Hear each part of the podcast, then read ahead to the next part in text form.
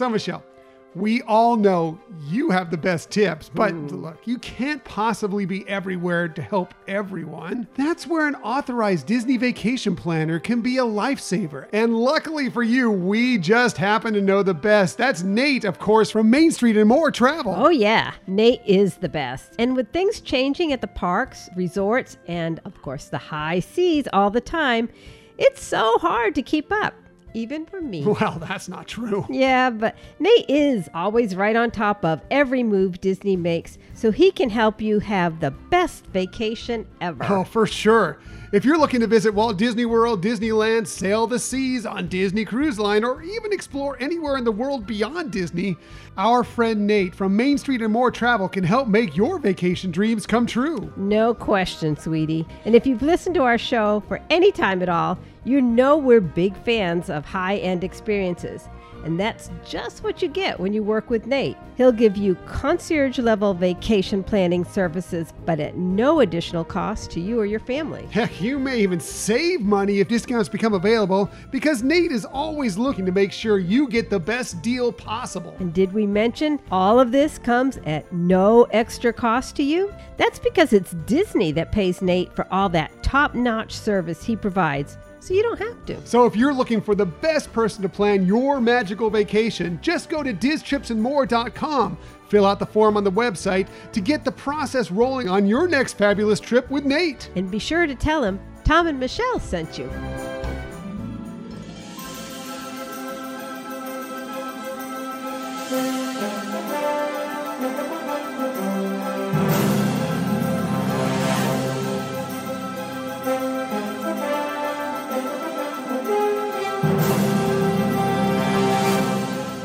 Well, hello again, and welcome to another episode of the Hyperion Adventures podcast. I'm Tom. As always, I'm with my wonderful, gorgeous, extremely intelligent, very hard-working Disney anniversary celebration love and wife and co-host Michelle. Yeah. Hi, everybody. Thank you, sweetie. Maybe it would be better if I said Disney history love and wife. Yeah. Disney research love It, it is wife. the anniversary of the 100 years. That's true. So you're Whatever. in the path. Yeah, I kind of make this thing up as I go, and they're not, No, not always really? They're not always a hit.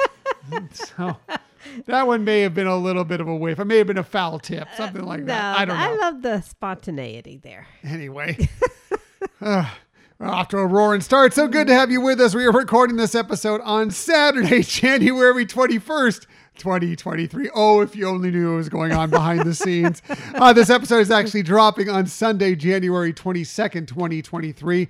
That's actually because I have to work on Sunday. Well, I actually had to work today, Right. uh, but I also have to work tomorrow, and we want to get the episode out to you. And, and plus, as soon as I get off work tomorrow, we are heading out for our second trip within a little over a week Mm-hmm. span to Epcot for the Epcot International Festival of the Arts. Yeah, we didn't get enough food and Apparently beverage not. the first time, but there's just so not. many great offerings, and you know you just can't get enough of the chocolate sipping, I know you sipping chocolates. Yep, the, the symphony is what they call Well, it. yes. because it's not just the sipping chocolate; it's also the sipping chocolate with some cordials invi- involved in it as well. Sharing that with everybody. Everybody knows already. Everybody already knows. Uh, thank you for joining us today. In the future, you can find us most everywhere you get podcasts. However, the very best place to find us is on our own website, HyperionAdventuresPodcast.com. And while you're there, Uh, we'd love you to subscribe to our podcast and our newsletter. yes, we love you anyway. But yes, please subscribe to the podcast and please subscribe to the newsletter because it's all full of Michelleness. She does such a great job with that newsletter, and you really will want to check it out. And I appreciated that uh, listener Tom, not you, but listener Tom, Because I don't listen. actually found that we still had our old, an old address in our. I didn't even know we had an address in the newsletter. I know, neither did I. did, it for I. years. Had no idea that we had an address in the newsletter. Anyways, thank you for taking notice and sharing that with So us. for all of you, those of you who got the newsletter and were trying to hunt us down, well, we're not at that address We're not anymore. in San Diego. yes, We're in Florida. Good if you didn't already know that. wow, what a start we were off to. Yeah. Let's move on. Also, a great way to be involved with this show is on social media. We're on Twitter at Hyperion Podcast, Facebook, Instagram, and Pinterest at Hyperion Adventures Podcast. If you are on Facebook, come on over and join us for some good, positive Disney energy fun on our Hyperion Adventures Facebook group. Also, we do have a YouTube channel. Big things coming from the YouTube channel. I really do believe. Uh, if you want to find us there, just do a quick search for Hyperion Adventures podcast. Hit subscribe there. You know whenever we have, whenever we have a new video. And if you ever want to contact us for any reason, please hit us up at our Gmail account, Hyperion Adventures Podcast at gmail.com. We love hearing from you. We do love hearing from you. also, if you want to, you know, pick up some of our merchandise, get some of our logos, some of our swag, and wear it around to the parks, or maybe just around to your own park or your neighborhood, whatever it might be, to your work. hey, you know, why not? Right. Wear your Hyperion Adventures podcast pajamas Show right to love. work. We fully endorse it for sure. Uh, you can go to our Spreadshirt shop. Uh, you can just go to spreadshirt.com and do a search for Hyperion Adventures podcast, or maybe even easier than that is go to any of our profile pages on our social media accounts. There you'll find a Linktree account, and amongst all the links there will be one directly to our Spreadshirt shop. Yeah, and we'd love for you to share a picture of what you got, maybe with our Facebook group Yes, please or on do. other any or anywhere IG you, you can or send us to the gmail account whatever Yeah. uh, we would love to see if you if you are sporting some of our logo gear our hashtag real men love frozen Yeah. gear or i'm headed to a Hyperion adventureland or just a, the who knows? standard There might be logo a prize. Ooh, who knows? who knows? Spontaneity. who knows who knows what michelle has cooked up in that brain of hers you just never know It's scary. you never know You never want to go into that. yeah you dip into it every week that's why you keep coming back isn't it it's definitely not for me It's not for you.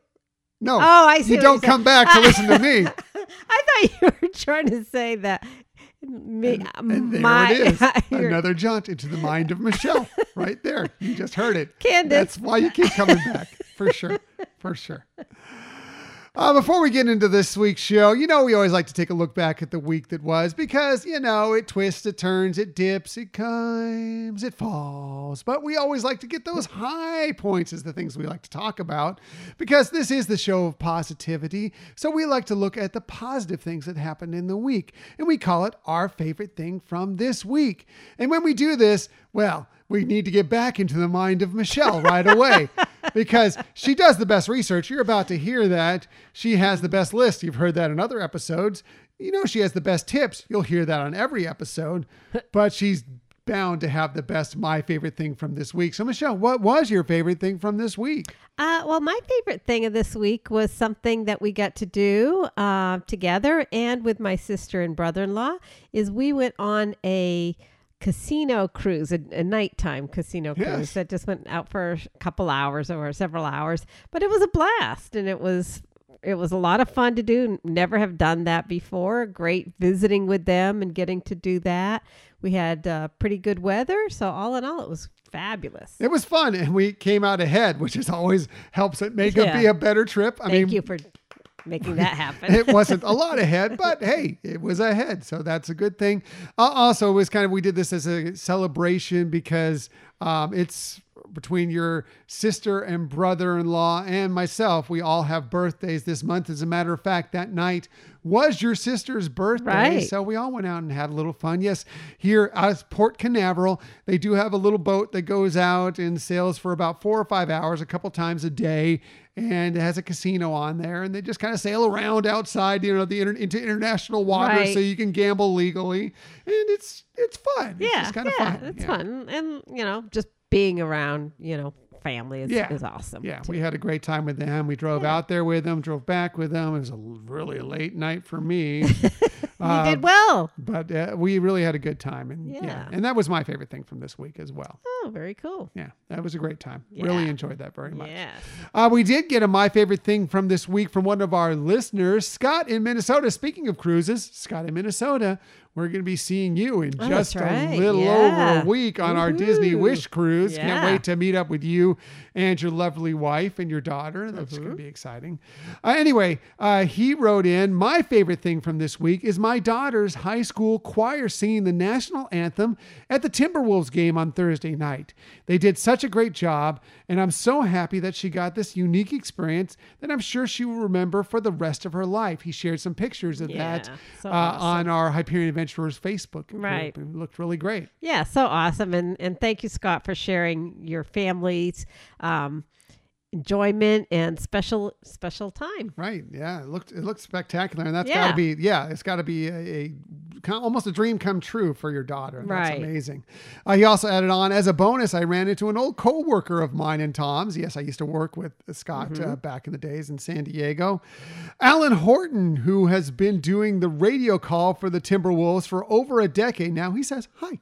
Nice. So yeah, Alan Horton. We worked at the same station. Me and uh, me and Scott uh, back in San Diego. Uh, He was one of our. Uh, he, he did host some shows, but he mostly did sports updates.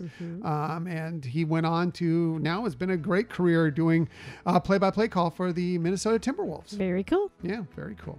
Very cool. I'm glad to hear Alan's doing well. Yes. Um, he's a great guy. Really nice guy. Exactly. Yes. Anyway, let's move on to this week's stuff. I have lots of stuff for you this week, including we have dates for arguably the most beautiful Epcot festival. We'll tell you about that. Speaking of Epcot, you may notice a change the next time you drive to, if you drive to visit the park. Uh, also, Disney Cruise Line shared a few more details about their big anniversary celebration. And a couple of guest favorite character meetups are set to return to the Walt Disney World Resort. Boy, I'm having a really tough time Yeah. talking today.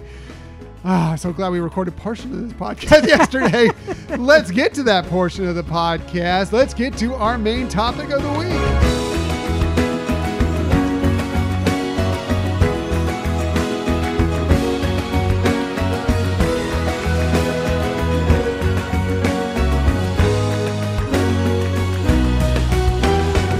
Michelle, we started this series a couple months ago or so, and uh, unfortunately, we had to take a little break for it. Not unfortunately, because we did some exciting stuff, brought on some wonderful guests that kind of Right.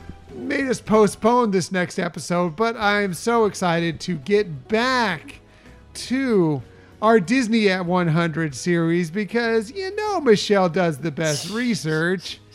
And this is going to be fantastic. It always is. I always learn so much, and I'm looking forward to learning more about the first 100 years of the Walt Disney Company. Michelle, tell the listeners what we're talking about today. Okay. Well, um, it's interesting because as I was doing research, now you let's go back to the last one first of all. That was you know around the 1920s and 30s when the company was pretty new, a lot of new. Uh, innovations happening. Um, the company really benefited by getting connected with a guru for marketing, uh, combining that with Walt's exceptional reputation, bringing great revenue sources. Um, then the release of Snow White, which was super successful. Heard of that one? Yeah, right. So, you know, I, I was like, okay, where do we go from here? Where did the company go from there? Because you're like, okay, they got the money coming now. Things are looking good. So it's got to be blue skies from there on out, right? Mm, of course.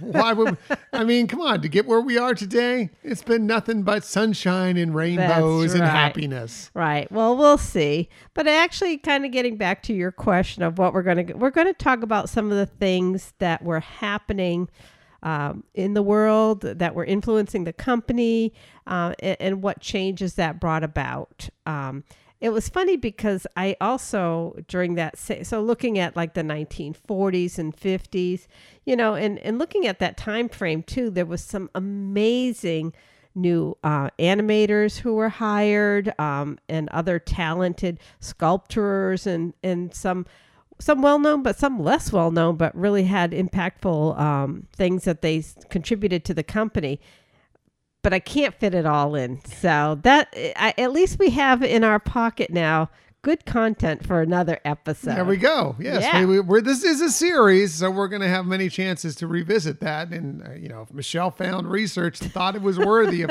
possibly being an episode, you know, it's got to be great. So we're looking forward to hearing that stuff. But let's focus on today. What do we got today? Okay, so we're going to look at, like I said, things that impacted decisions for the company and, you know, things that made the company move forward um, despite what some other things were happening. Um, you know, things like oh, a world war Oh, were about that, yeah. happening. You know, the Goodwill tour to South America. Walt's father passed away. There was Oh. an animator strike. Um, and yes, again, company financial crisis. But again, as we've seen in the past, all these things helped influence the company to develop new projects and new techniques and really move things forward. Um, I originally looked at trying to do this as a timeline and present a timeline, but there was so much stuff happening like parallel to each other that it was going to be really confusing. So it, it just seemed to flow better if we did it more in chunks of topics. Okay. All right. Uh, but I want to start with kind of a fun little story or fun fact, I guess. It's just very minor, but it, to me, it, it kind of made me chuckle. Um, going back, it, you know, into the this time period when there was early work being done on Bambi. Uh, now they didn't have their new studio yet, so they were still in the Hyperion studio. Have heard, of. Heard that name as well. Yes. Um, but actually, the animators working on Bambi were put into an annex building on Stewart Street or Seward Street. Um, and, and the artists actually joked about feeling like outcasts in this annex. Now, they actually were became one of the ones who first got into the new studio, but at that time they did feel like outcasts. And it kind of reminded me of something that happened uh, later in the company's history that is actually shown in a documentary, Waking Sleeping Beauty. Right. The story of the Renaissance, the Disney Renaissance in the uh, late 80s, early 90s. Right. And what was happening with the artists then? Well, I mean, we know the animation building at the Burbank Walt Disney Mm-hmm. uh, Company Studios. Um, that was their home for the longest time, and they kind of got well put off into another area because they didn't feel this is in Waking Sleeping Beauty in the Renaissance period, right before the Renaissance period. Right. They didn't feel like um, well, you know, maybe Disney animation isn't necessarily the next thing. Like, you know, maybe we'll still keep making these movies, but that's not the future of the company. So they pushed them off into a different location for a, a, a- quite a period of time Right, there to use those offices, use those studios to do more of the live action type right things. right Yeah. so but it is interesting how you know back in the early history of the company at one point the animators were you know feeling kind of left out and then but then the you know the new burbank studio came about and they were put into better locations Yeah, they so- put into a brand new animation building Right, eventually. yeah. Right. So,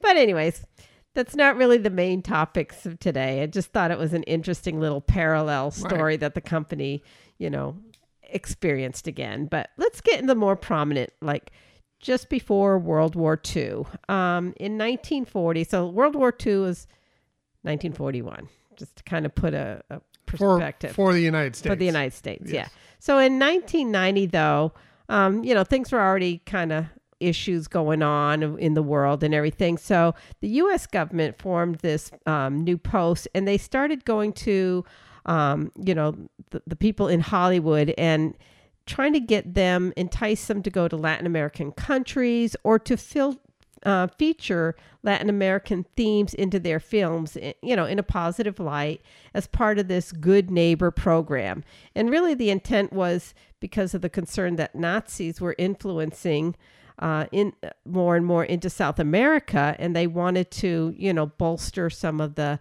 America as a positive influence in South America. So that's what they were trying to do. And they really weren't getting a lot of successes. So by the spring of 1941, actually, they approached Walt and said, Hey, we'd like you to try to do this. And they actually kind of um, more directed him, saying, Look, we really want you to go there as doing research and maybe doing some films. Um, you know, so uh, Walt maybe wasn't quite on board initially with that, but you know, the concept that they were going to um, really underwrite the trip he thought this would be what's best for the studios as well. And, you know, um, as we know from later down the road where there was some funding for the, through the World's Fair, Walt was going to try to gain something out of this that would help his company. Mm-hmm. And and as we know, it did. It produced uh, two great movies. Now, I'm not going to really talk about the Goodwill um, trip here because there's already been we've talked about it in the past. There's a great documentary on Disney Plus of Walt and El Grupo. Um, you know, so we don't want to spend a lot of time here, but just to understand what was kind of going on with the company at, at, that time and that they they did take on this this opportunity that was presented to them and as a result ended up with several trips. Um, but it did take its toll on Walt. You know, he was such the highlight feature of that group that was going on that he had to be the one meeting with all the dignitaries and all the parties that were going on. And this is during the same time that he actually receives two pieces of not so great news. Um, and the most sad, obviously, is the passing of his father. And um, after deliberation, Walt decided he was going to stay with the tour and complete that. Um, the other thing that came out of that was a notification to him by Roy that the animator strike had resolved, but it wasn't considered as favorable for the studios as they had hoped. Um, so again, this is the kind of stuff Walt's trying to do something, you know, somewhat patriotic for the government and still trying to get something to help his studio, but it's really not the most joyous situation for him. Yeah, I could see where it would be. I mean, there's some big struggles going on right there. Yeah, and, uh, it'd be tough for anybody um, in any place in the world, but much less, you know, traveling to, you know, uh, distant lands. Right. Essentially, at this point, yeah, it's not like a lot of people from the U.S. were traveling to South America right. regularly. Right. At that, not that uh, people didn't from the U.S. travel to South America or vice versa. Right. It, it, just wasn't as widespread. It, it, was not as easy to get there as it, it was in the past. So you know, you're you're in this this land, yeah. and um, you know these these things are happening around you, and um, yeah. it, it can't be easy. Right, and you got to keep a positive face and everything like that. So it's something you know, keeping in mind that you know it's just something that you know weighed on him you know, and you know, eventually he did come back, and like I said, um, you know, working towards coming up with some films as a result of that. Um, I do think it's important to mention the animator strike because of some of the, the things of how it ended up influencing the company um, and outcomes of the company. Obviously, I'm not going to get into the issues or politics of the strike. Um, I understand, you know, working for a company that during my time there, there was um, four potential strikes that were going to happen, mm-hmm. and I know how that is is difficult all the way around for all. So I, I do recognize that, and, and again, feeling like thinking what was Walt and Roy's frame of mind during all of this stuff. It's it's all just really tough times, you know. Mm-hmm. So, but one of the main things that came out of the strike is is and during that period is losing a lot of employees. And so, um, you know, you have this new studio um, and you don't have as many of the employees. So you have to start to cut back on some of the projects you had planned and, and shelve them for a while. So that starts putting them behind the eight ball in terms of what are they going to be able to release. And then in December of that year, Pearl Harbor's bombed, and now the U.S. is brought into the war. And so um, the the work of the studios really ended up shifting. Well, first of all, on that same day, Walt gets a phone call saying, "Hey, the army's taken over the studios. We're going to be coming in there and, and using that that space." And you know, as we've talked about in some of the past episodes, Walt felt a real patriotic duty to provide some services as well. So, you know, they were doing a lot of things, whether it was um, flyers, pamphlets, educational films, comical things to help the troops. They were doing like 90% of their work for the this effort and doing it at cost. So really starting to have some issues with where's money going to be coming in. So he was pretty worried. Walt was well, and of course, Wa- uh, Roy was worried. So um, what they decided to do was, I thought, was pretty ingenious, right? There, and and I think that's the thing about Walt and Roy. They're like, yes, they're going to meet up with challenges, but what are they going to do about it? Yeah, there's a problem here. How do we uh, attack it and and fix it? And, Right. And, and make it the best situation possible. Yes. Well, and the other thing I forgot to mention is that with the war, a third more of his employees were drafted. So again, really depleting the workforce for him.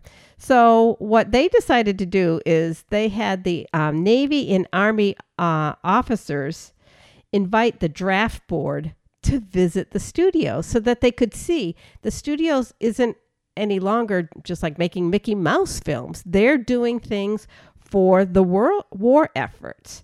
And really, as a result of that tour, the uh, draft board really decided that, yeah, the war efforts were pretty crucial and they needed to send back some of the drafted employees to the studios to help support this war effort. Oh, yeah, I thought that was makes- pretty cool. Yeah, that makes total sense. Yeah, that is yeah. cool. Again, now this wasn't necessarily bringing funding, but at least it was kind of getting them out of the crisis of trying to struggle. They were still wanting to put efforts to Bambi, but everything else, like Alice in Wonderland and Peter Pan, um, uh, and was it Wind of the Willows, was halted.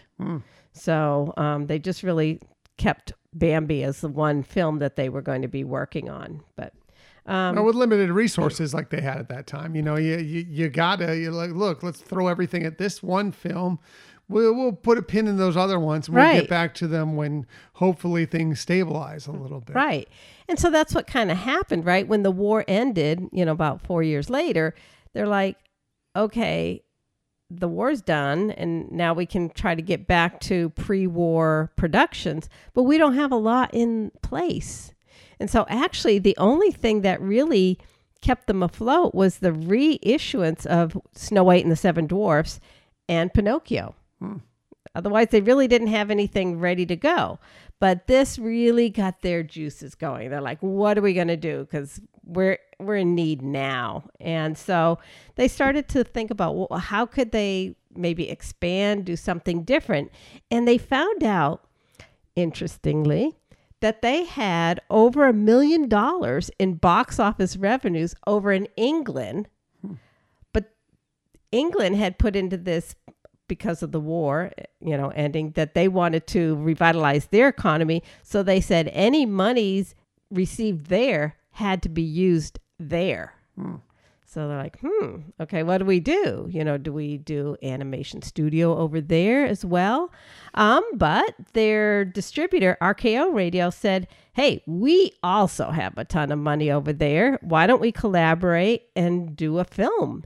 And that's what got live action kind of really surfacing yeah, for the sense. Disney company. Because again, to animate a film, it takes a lot of time. And yes, making a film does too, but at least this way they have money doing it. And and the other reason they decided not to do animation is uh, over in England is you'd have to train you know animators or bring animators in, and then you're not using the funds from there. So it really wasn't practical.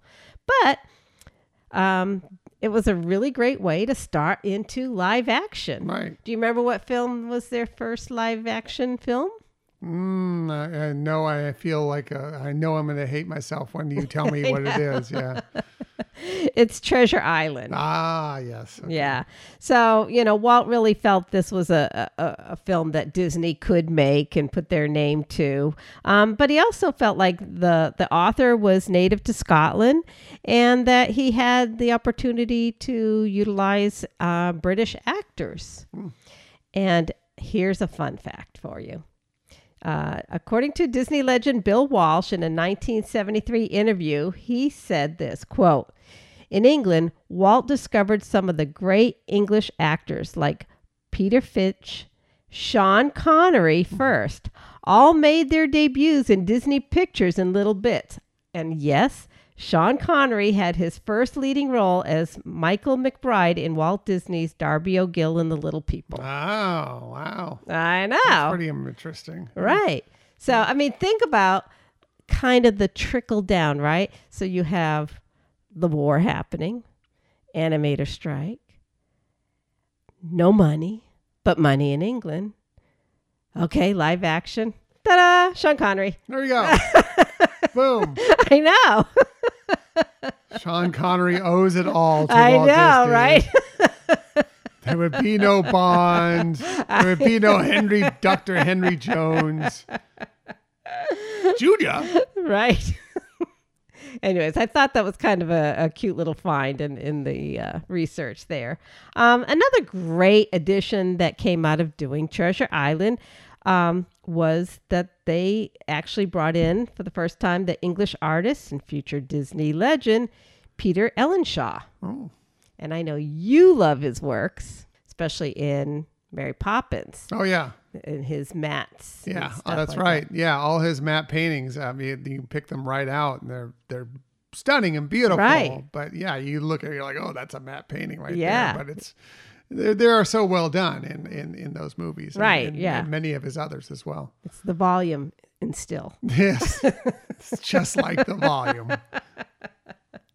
Um, it was there was a cute story I ran across. Um, Ellenshaw actually uh, did a bi- autobiography, and so this is what he said about it um, when he was invited. He said he was contacted by the film's art director Tom uh, Morahan, and asked if he could do a, f- and I'm doing air quotes, few mats for Walt Disney you know, someone had said to him, you know, you could do a few mats. It might not be worth your time. But what he thought is not worth my time.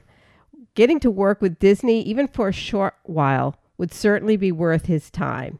This was to change his whole life, and yet it seemed a small job at the time. Yeah, that's very cool. Um, you know, for those of you who don't know what, uh, what a matte painting is, uh, because it's it's kind of something that's sort of gone by the wayside, but not really, because uh, you know a lot of movies you see. We were just rewatching Free Guy the other day, and there's a lot of that going on there, but now it's kind of been replaced by CG. So what you do is you shoot actors on set somewhere, you know, and so you may have a street level. Now, if you've ever gone to one of like say Universal Studios Hollywood or some of these back lots, you'll see the buildings are not completed. They only go up so high. But you'll look at the actual movie and you'll see these tall buildings or Right. whatever. Um, now they do that with CG mostly, or the volume, as you were discussing first, you know, some Star Wars and some other movies as well. Um, but back in the day, all this had to be done matte painting wise. So they would paint on glass uh, these backdrops, and then they would put in, they'd have these areas that were cut out of it that were opened up, and that's where you would Right. put the live action film in there. So you know, if you ever watch go back and rewatch Mary Poppins or whatever, you'll see Mr. Banks walking down a street and you'll see the backdrop of everything of all these uh, buildings, Right. and smokestacks, and everything else. They're fairly easy to tell uh, within um, Mary Poppins, and, and not as much in necessarily some other movies, but very much in Mary Poppins. Um, but they, they are stunning paintings just on their own on this glass. Right, right. And it just it it does lend a beautiful artistry, I Right. think, to the film. For sure, I, Yeah. I, I think it does. It, it it adds some depth and you, yeah, some some some magic to it in you know in ways of showing you know what London of the time Right. kind of looks like. Right, exactly. You know, so he he was then, you know, kept on and worked for decades with the company and um, you know, as I mentioned, he he- he is most notably um recognized in Mary Poppins. He received the Academy Award actually for best visual effects in that film. So wanted to share a couple crossover things that came as a result of doing live action. Um, and one of those actually came from um, was discussed by Leonard Maltin, um, and he said one thing he he meaning Walt uh, may have contributed to the live action film that isn't widely recognized is the use of storyboards. He goes on to say directors today routinely storyboard either their entire films or all of their action sequences. Disney, of course, had preferred the storyboard process, first in his short subjects and then in his animated feature films, but no one had really leaned on that technique for planning out a live action film until he did. Yeah. So, Uh, well, I mean, uh, yeah, and it's been picked up, and most most places do that now. Most Right. studios uh, do that when Yeah. they're creating films. I'm not saying every film uses a storyboard, Right, but right. most do. And, Yeah. you know, you not that Walt necessarily pioneered it, but I think he was one of the biggest advocates of it. he from the- from the pioneered it for live action. Right. I think Hitchcock was also dabbling at times with Mm-hmm. it, but uh, Walt was really the one that brought it to live action films. Right. Yeah. Um, but for him, he felt Walt felt like this was the only way that he could conceptualize it in his Burbank studio, and then send the producer off to England and feel comfortable he was going to get the film in the way he was expecting it. So I mean, it makes a lot of sense. I mean, you want to kind of have someone to have the concept of, especially you know, the writer, producer, you know, the, how, how you want the director, the cinematographer, and everything Right. to see how you expect this movie to kind of look. And then they can tweak it on their own as, Right, as yeah, well. But right. it gives you a, a roadmap essentially to what they are expecting from the That's film. That's a good analogy. Yeah, definitely. Um, I have a couple other concluding statements, but before I get into that, I really wanted to encourage everybody something that uh, it was kind of a blend of live action and animation is a film called The Reluctant Dragon. Mm. And you can find it on Disney Plus. And I've seen it on there. I've never clicked play because I just thought it was a cartoon about this dragon. And I, you know, we have so many other things to watch that I didn't. But actually, what it is, is a tour of the Bur- Burbank studios and showing you all the different parts of making a film. It's mainly making an animated film here called The Reluctant Dragon. Um, it's a cute storyline. It's it's somebody who goes there to you know kind of introduce to Walt that this book, The Reluctant Dragon, would be a great thing for Walt to link with and make a, a cartoon out of. But he he ends up before he gets to see Walt going through like where the sound stage is and where all different parts of animation and and the painting and everything. It, it's it's really kind of cute. There are some things, you know, and, and when you go to hit play, it does that. Hey, there were some cultural things that you know were not May not be appropriate. right, And were yeah. appropriate then. They- They, are not appropriate now. right but, right yeah. and so but they didn't you know want to say there was nothing of benefit from this and so i encourage you to you know if, it's just one of those fun things that you can watch i watched it today um, it's really cute but the other thing about it is and i'm showing tom the picture now i have not found anything in writing to say this but i could really see the inspiration for figment with this character. You know the the way the ears or or head things are set back the kind of tail um even um like the stomach and some of the lines and everything. I mean he doesn't have he's not the same color purple. He's teal though. Um but i just to me it He's seems a like- cousin of Figment. yeah if if it wasn't a true like if the whoever came up with um you know figment somehow it had to be in their subconscious that they'd seen this reluctant dragon but um, again it's something that came out in this time period in 1941 and and i do think it, it's a it's a fun way to be able to see how how they do create films you know and so i thought that was cute Yeah, Um, interesting. and- I'm, I've I've never seen it. And I may have to check it out now because I love that kind of behind the scenes stuff. And you know, we've been to the Walt Disney Right. Studios.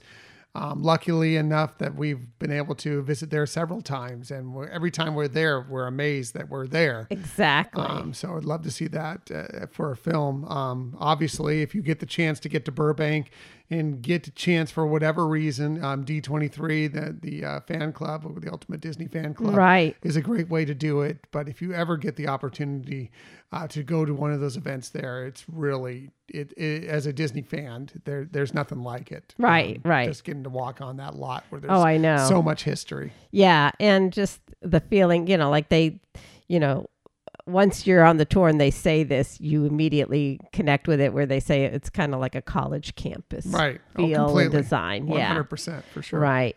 But the th- um, the other thing that I was reading about this film that somebody pointed out, and I I don't think I would have pointed it out. Walt is in it very briefly, but he is in it. But thinking of the time, okay, it's in 1941 that that film comes out, so filmed like in the fo- 1940. Um, we're used to seeing Walt or images of Walt, kind of like the grandfatherly type, right? From you know, um, when you think of Saving Mr. Banks, how you know he's portrayed in that you know his, that age group or whatever. This is a much younger Walt. This is a Walt like in his 40s, and just kind of low keyed, and it's just kind of fun to see that perspective of Walt. Again, he's cool. only in for a second, but I, I just like when I was watching it and he they were getting ready to to view a filming, and you know he goes to sit and he puts his his leg up under his other leg. I mean, it's just very casual, you know, of somebody who's the head of this big company. yeah. I just thought it was it was really kind of kind of cute. Yeah, that's nice. So, um, you know, so I guess you know, looking back, uh, in in summation of you know, kind of how we got to this new line of live action and and how it kind of came about.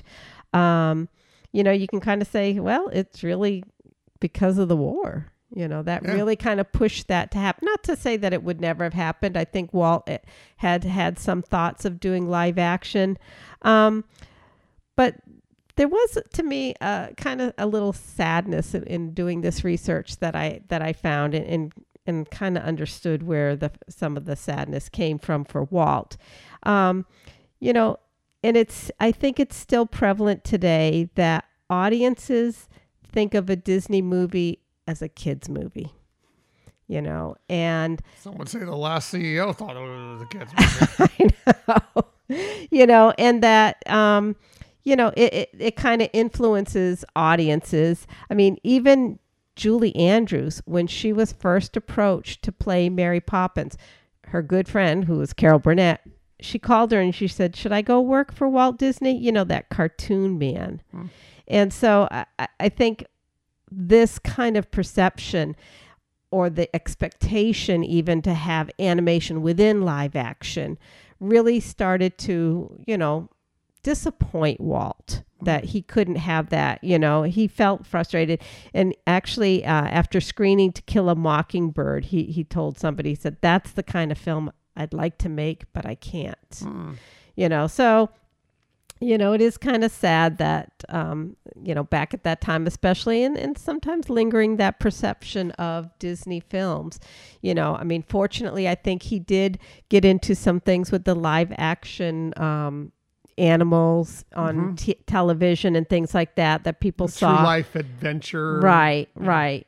You know, but overall, in the two decades following the, the release of um, Treasure Island, throughout Walt's life until he passed away, he was able to oversee the production of over 50 live action films. Yeah. So um, maybe has that little disappointment, but it's still nonetheless um, successful and viewed not just as an American uh, film producer, but also uh, European. Yeah, uh, amazing, and some amazing films. Some really, Yeah. really great films. Uh, you know, say what you want. I mean, Mary Poppins won major Academy Right. Awards. You know, right. so yeah. um, maybe it's not To Kill a Mockingbird, Right, But right. you know, it was a major, not only a financial hit, but a critically acclaimed hit as Sure. well, and a well awarded. Right. And I'm sure it wasn't one that just weighed on him all the time. Right. It's, you know, when you think of Walt and Roy, they weren't types to get into boxes, you know, that they, when they saw themselves, the walls coming in, they came up with a new idea. I think this was one that Walt was struggling with overcoming, Right. but I- I not that. that. he always, I think he wanted to do some, obviously, uh, more family or child re- relatable kind of films, but that, and you know, eventually Disney would, you know, they they would start Touchstone, Mm-hmm. Right. You know, which was that kind of that branch off to kind of be Disney, but not really Disney. Right. So some of these more adult, Right. Not, adult, but you know what I mean. Yeah, you know, more yeah. more f- films that were focused on adults. You know, Right. maybe a little bit more edgy. You know, be able to have an R rating here and there, or Right. whatever. You know, um, they had this other spin off. A studio that they could uh, they could go for some of these movies eventually, Right. past Walt's days, of course. Right, right. I remember one time somebody saying, "Yeah, that's um, they want Touchstone wanted people to know that they were Disney, but not remember they were Disney." Right, kind of exactly. thing. Know that they would have the quality of Disney company, but not be that childish kind of films. Yeah, yeah. And I don't think Walt necessarily had the ability at that point. He may have eventually, if he had, unfortunately, Right. he, he died way too early. yeah, Um, he may have eventually been able to put together, you know, another studio and done exactly that. Mm-hmm. Right, right. But um, it was good that they were able to eventually um, spin off to that behind, um, you know, um, Eisner. I think was Right. the, the main the main person driving that one. Right, right. Yeah. So, but anyways, to kind of recap in the 40s, you know, obviously a world war is going to have an impact on a lot of companies. Um, but as we saw with this company, that they really were able to explore, touch on other avenues of revenue, and really begin a new way of telling Yeah. stories. Yes, and that's great stuff. And yeah, uh, I, I it, it continues to this day, as we Right. talked about. So. Exactly. You, what do you do? You, you you hit some hard times. Sometimes you got to pivot, and that's exactly Right. what the Walt Disney Company did. They Right, pivoted exactly. and um, was very successful for it. So Right. very good job, Michelle. I always Yeah. learn interesting stuff. Thank you Well, so much. sweet. You Thank always you. bring some wonderful new information to me that I've never knew. Uh, I hope you enjoyed that uh, little uh, spin looking at uh, that period, kind of where you know a world in turmoil, kind of moved Disney in a different direction. Right.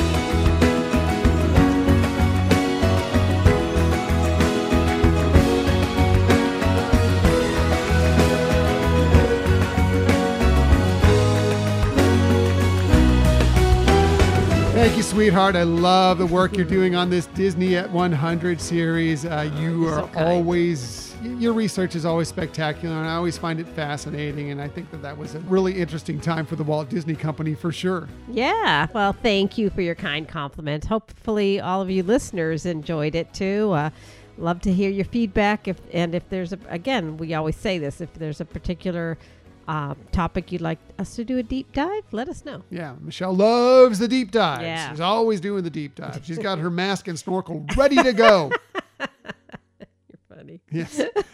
Let's get to the Disney stories of the week. I do have a few for you this week. I'm going to start with we have dates for what many people consider to be the most beautiful Epcot festival. I think we are among mm-hmm. those.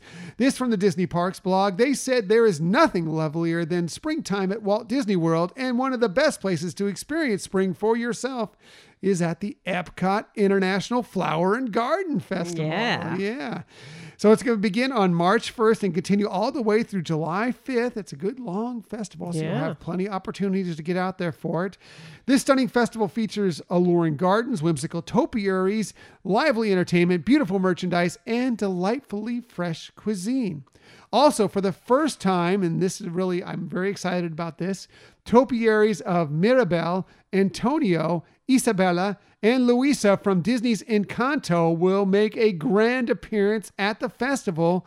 They'll be located near the Epcot main entrance, and these new topiaries are sure to be a must-do photo moment to mark your visit. And don't don't forget, we don't talk about Bruno, although everybody talks about Bruno. Right. Now that's going to be the joke. yeah, like you're it is. And you're right. It's the really the most beautiful um, festival that Epcot sponsors. Uh, I know it runs close. Second has the art festival, but anyways, um, it's exciting that they're going to have those topiaries because, as it is, those um, the attire that those characters wear is very colorful, so it just fits and it'll be fantastic. Well, I mean, especially Isabella, you know, she's Right. just, you know, creating flowers at a whim, Yes. you know. So, I mean, Rows she, and rows of roses. yes. So she fits right into the Flower and Garden Yes, Festival. that's a good point. yeah, I just love more. I want to see more Encanto in the Right. park. Um, I'm a big fan, as you know. I know you're a big Mm-hmm. fan. Um, I want to see it uh, embraced as much as possible. Right, Uh, right. And so I'm glad that, I mean, it's a, just a little thing and it's temporary, but it's something. And that's Yeah, nice. it's cool. Yeah, for sure. Uh, they said that's not all. A new Princess Tiana topiary will grace the American adventure. Plus, though, of course, they'll have the returning favorites as Snow White and the Seven Dwarfs, Peter Pan, Tinkerbell, Captain Hook, and Tick-Tock the Croc. All right. Uh, Figment, Anna, and Elsa, which I always love posing next to, and more. Uh, also, the popular Garden Rocks concert series will be back, featuring favorite tunes at the American Gardens Theater. Uh, they'll have more details about the musical lineup for that coming up soon. I'm sure there'll be dining packages Right. along with that. And they'll have 15 outdoor kitchens, which will offer specialty menus of scrumptious cuisine and beverages. I mean, what's an Epcot festival without food to try? as we're going to find out again tomorrow. Yes. Well, and what's great is that they do add new dishes when they come back, Uh, they- and, and keep some of the old yeah, favorites. they bring so- back favorites and they add new things all Yes. the time. And um, yeah, I, I really think, you know, the festival of the well, everybody knows about the food and wine festival Mm-hmm. and how great the food is there but i really think that they've upped the game and the, the food game i think for the festival of the arts the food game has been really good for a while and people have just kind of mo- more discovered it over the last few years um, i think the flower and garden festival for a while was more about the topiaries and it should yes. still be about the topiaries but i think they definitely have made the food game uh, for that uh, festival even better in recent years Right. as well I agree with you. I agree with you. And I like how they tie in the theming of gardening and, you know, food related to gardening and things like that. Mm-hmm. Yeah. So really good. Very much looking forward to. We're going to have many chances to get to that festival since it goes from March to July. So yeah, I was gonna say, did you to- give the dates? I don't remember. Yeah, uh, March first again through July fifth. That's right. Yeah, so right after the Fourth of July wraps up, and then they'll probably have like two days break, and then they'll lead into the Food and Wine Festival because there really is no time without a festival at Epcot anymore. It just it's so rare to walk in there like, what? There's not a festival going on? I know. I think it's it's one of those things that if you're trying to target for that, that's going to be your challenge. So it's kind of funny. Our challenge is like, you know, there's some great restaurants that we really want to try when we go to Epcot, but there's always a festival going on and we always want to sample all the festival Right. food. So maybe that one will be long enough that we will have sampled enough of the festival food that by the end of it, we can start going to Right. some of the other restaurants we've been trying to hit for a while. Exactly. And you know, the fact that we could make day trips, you Right. know, hopefully we'll do a little more frequent and get that. For sure. Yeah. For sure. Moving on, speaking of Epcot, you may notice a change the next time you drive to visit the mm-hmm. park. This again from the Disney Parks blog. They say the transformation taking place at Epcot right now is expanding beyond the theme park. For the moment, from the moment you arrive, you will be greeted with a redesigned Auto Plaza marquee, which will be coming later this month. They've taken down the big sails that are on there now. They're going to change that around a little bit. It'll be interesting to see what that final prod, uh, uh, what the final product is Right. of that. Uh, and as of Friday, just this last couple days ago, new character themed parking lots will introduce you to some of the heroes and sidekicks who represent the concepts that live in Epcot. The entire lot has now been divided into two themes the Earth side and the space side. Within these two sides, um, they've chosen to feature a variety of familiar characters, including Crush and Dory from Finding Nemo, and Finding Dory, uh, Heihei and Moana, of course, Right. from Moana, Rocket and Gamora from the Guardians of the Galaxy, and WALL-E and Eve from, of course, WALL-E. Right.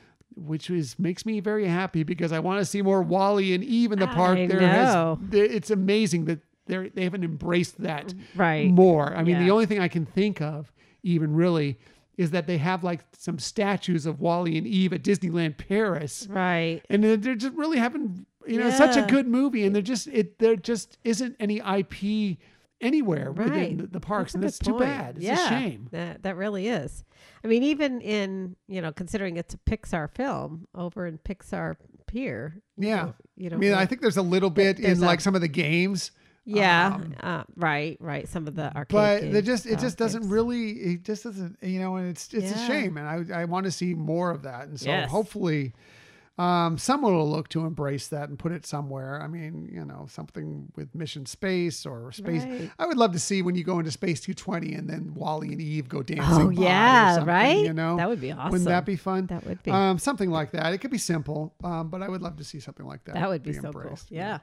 Anyway, uh, I love it. Um, it's interesting that these went up so quickly because we were just in the Epcot parking lot a week ago, Right. and those weren't anywhere to be seen. no, so no. they went up really, really quickly. So it's gonna be cool to see those when we go park there uh, here in uh, the next day. Yeah, and I, I love the theming of it. Yeah. I think they didn't. I, I The artwork I- looks good. Yeah, it does, and and I'm happy with it. And you know, remember, and here's just an extra tip: is you have that parking, uh, The app, the on the app, you Yeah. can remember where you parked. right? You can always remember I'm at WALL-E 306 or Right. something. Yeah. So. um, Cool. I don't don't quote me on those numbers. I have no idea where they're actually located, but um, yeah, looking forward to checking that out for sure. Uh, moving on to Disney Cruise Line, uh, they shared a few more details about their big anniversary celebration coming up. Yes, we're all talking about Disney 100 this year, but yeah, Disney Cruise Line is celebrating its silver anniversary, 25 years as an entity. Uh, this again from the Disney Parks blog. They say Disney Cruise Line is turning 25 this summer, and then from dazzling new entertainment offerings and family activities to inspired menu items and a themed merchandise collection, there is so much to look forward to on board all five ships from May through September of 2023. So make note of that. Um, even though this whole year is kind of a celebration, the Right. real celebration will be taking place during the summer from Right. May to September on those cruises. Right. So they say uh, with the official celebration beginning in just a few months, DCL revealed more details about the brand new magic you can experience during the silver anniversary at sea. That's what they're calling it. So, uh, th- so one of the new things they're going to have is a brand new nighttime show on board the ship. Wow. Uh, the 19, in 1998, Disney Cruise Line made history as the first cruise line to ever produce fireworks show at sea. And in the 25 years since, fireworks has remained a quintessential part of a Disney Cruise Line experience. Well, the night sky will shine even brighter this summer as a shimmering new fireworks display premieres on select Silver Anniversary at Sea itineraries. It's created in honor of the Disney Cruise Line's 25th anniversary, and this limited limited time evening extravaganza will uphold the cherished Disney tradition of fireworks and honor Disney's continuing legacy of adventure. The dazzling spectacle will be set to the tunes of iconic, beloved Disney music, and uh, anchoring the show will be a brand new signature song created especially for the silver anniversary at sea. Yeah, that's fun, right? Yeah.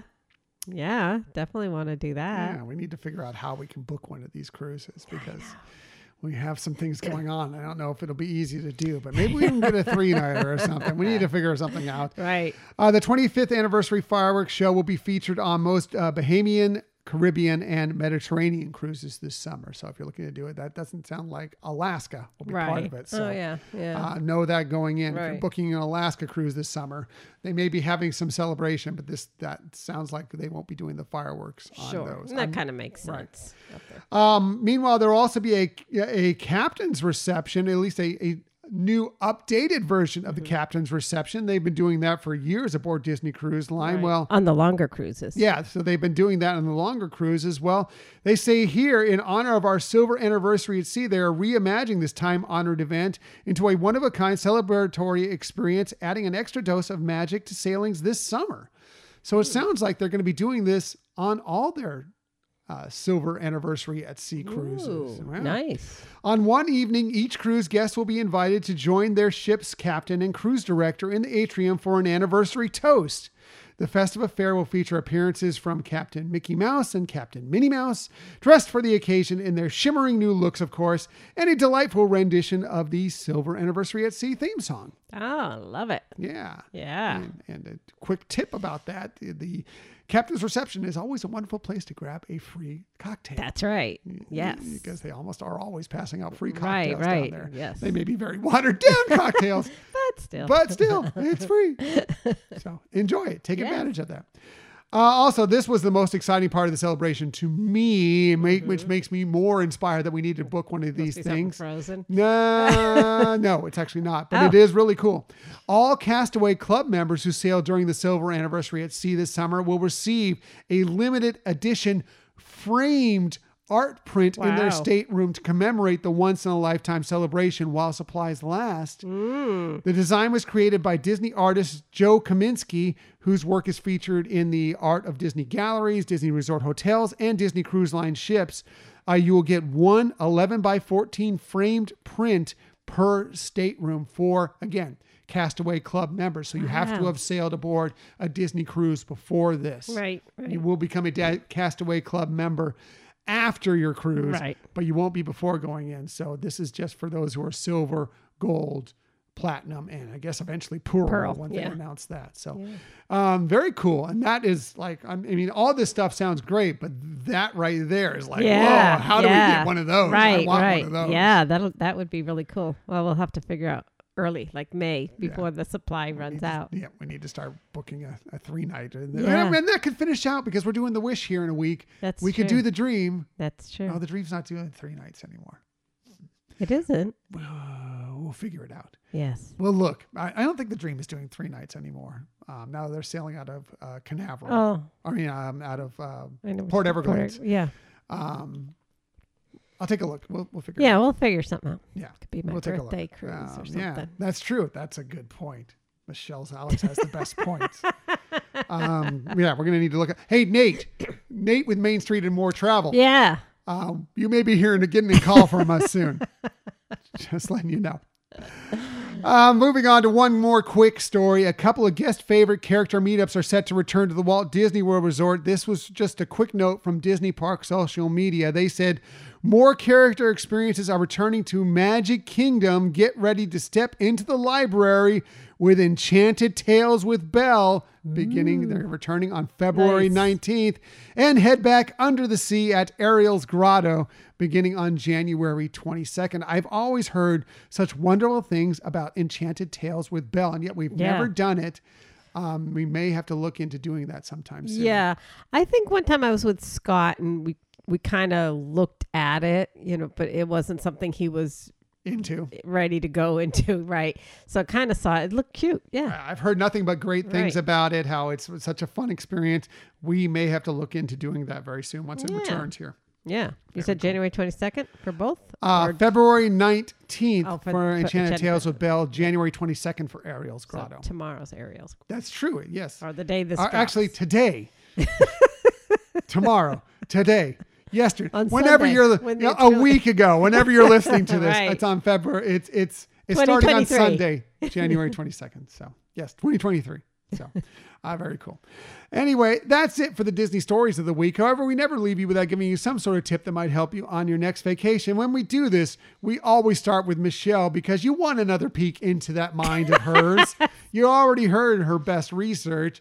You know she has the best list, but she definitely, absolutely, no question about it, has the very best tip. So let's get to it. Here's Michelle's tip of the week. Oh, you're so kind.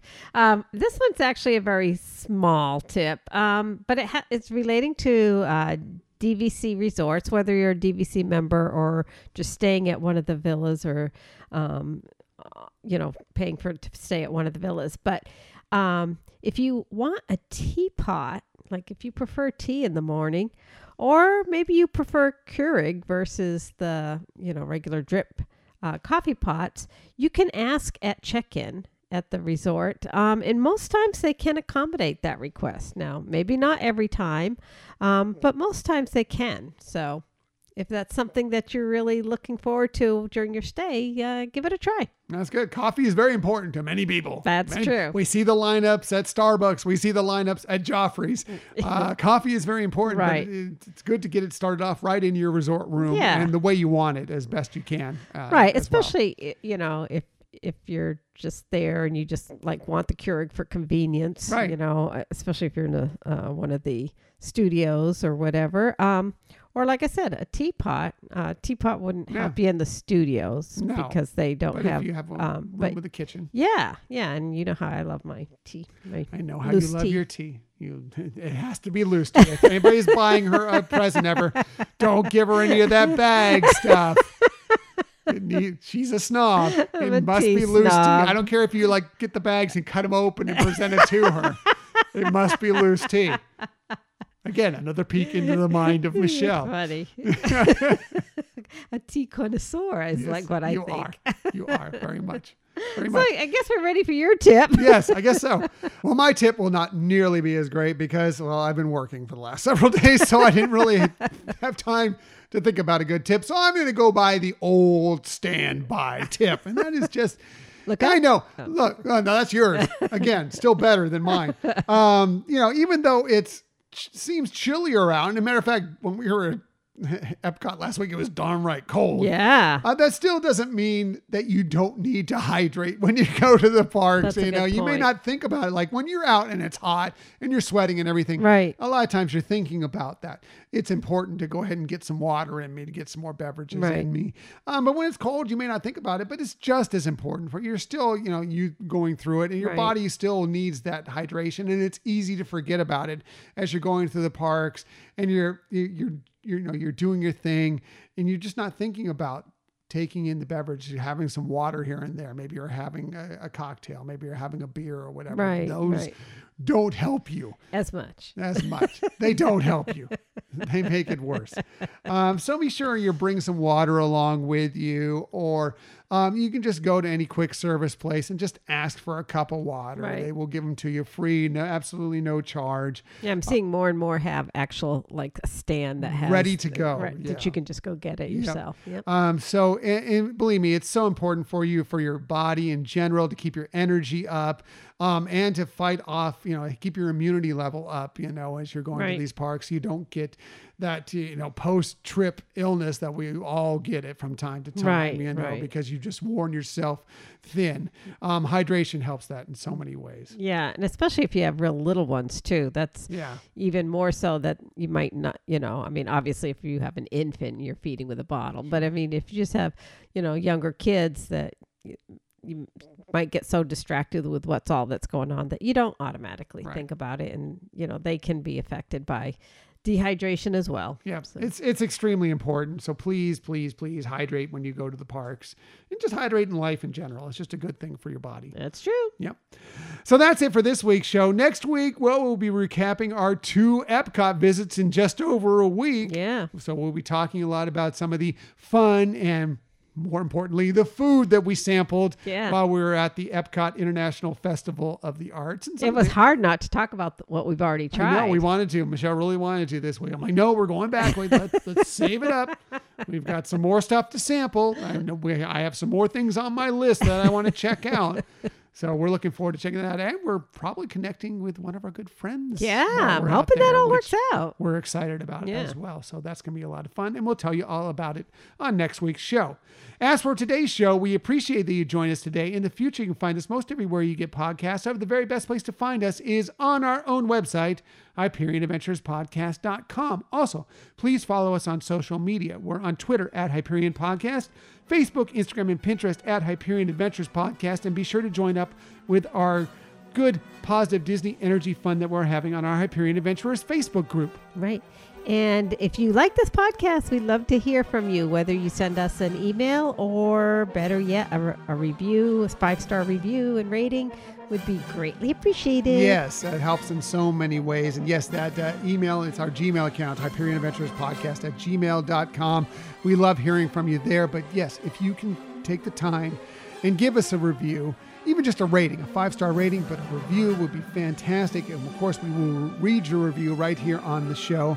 Um, but even simpler than that, just tell a friend, tell a family member. Look, this is Right. a this is a fun show that we think you'd enjoy. Why don't you come on and listen with us, and maybe you'll have another Hyperion adventurer out there. That's right. yeah, that's right. we get that from our son, Scott. That's That's how he right. says it. That's right. Thank you for listening to another episode of the Hyperion Adventures podcast. We look forward to sharing some time with you again next week.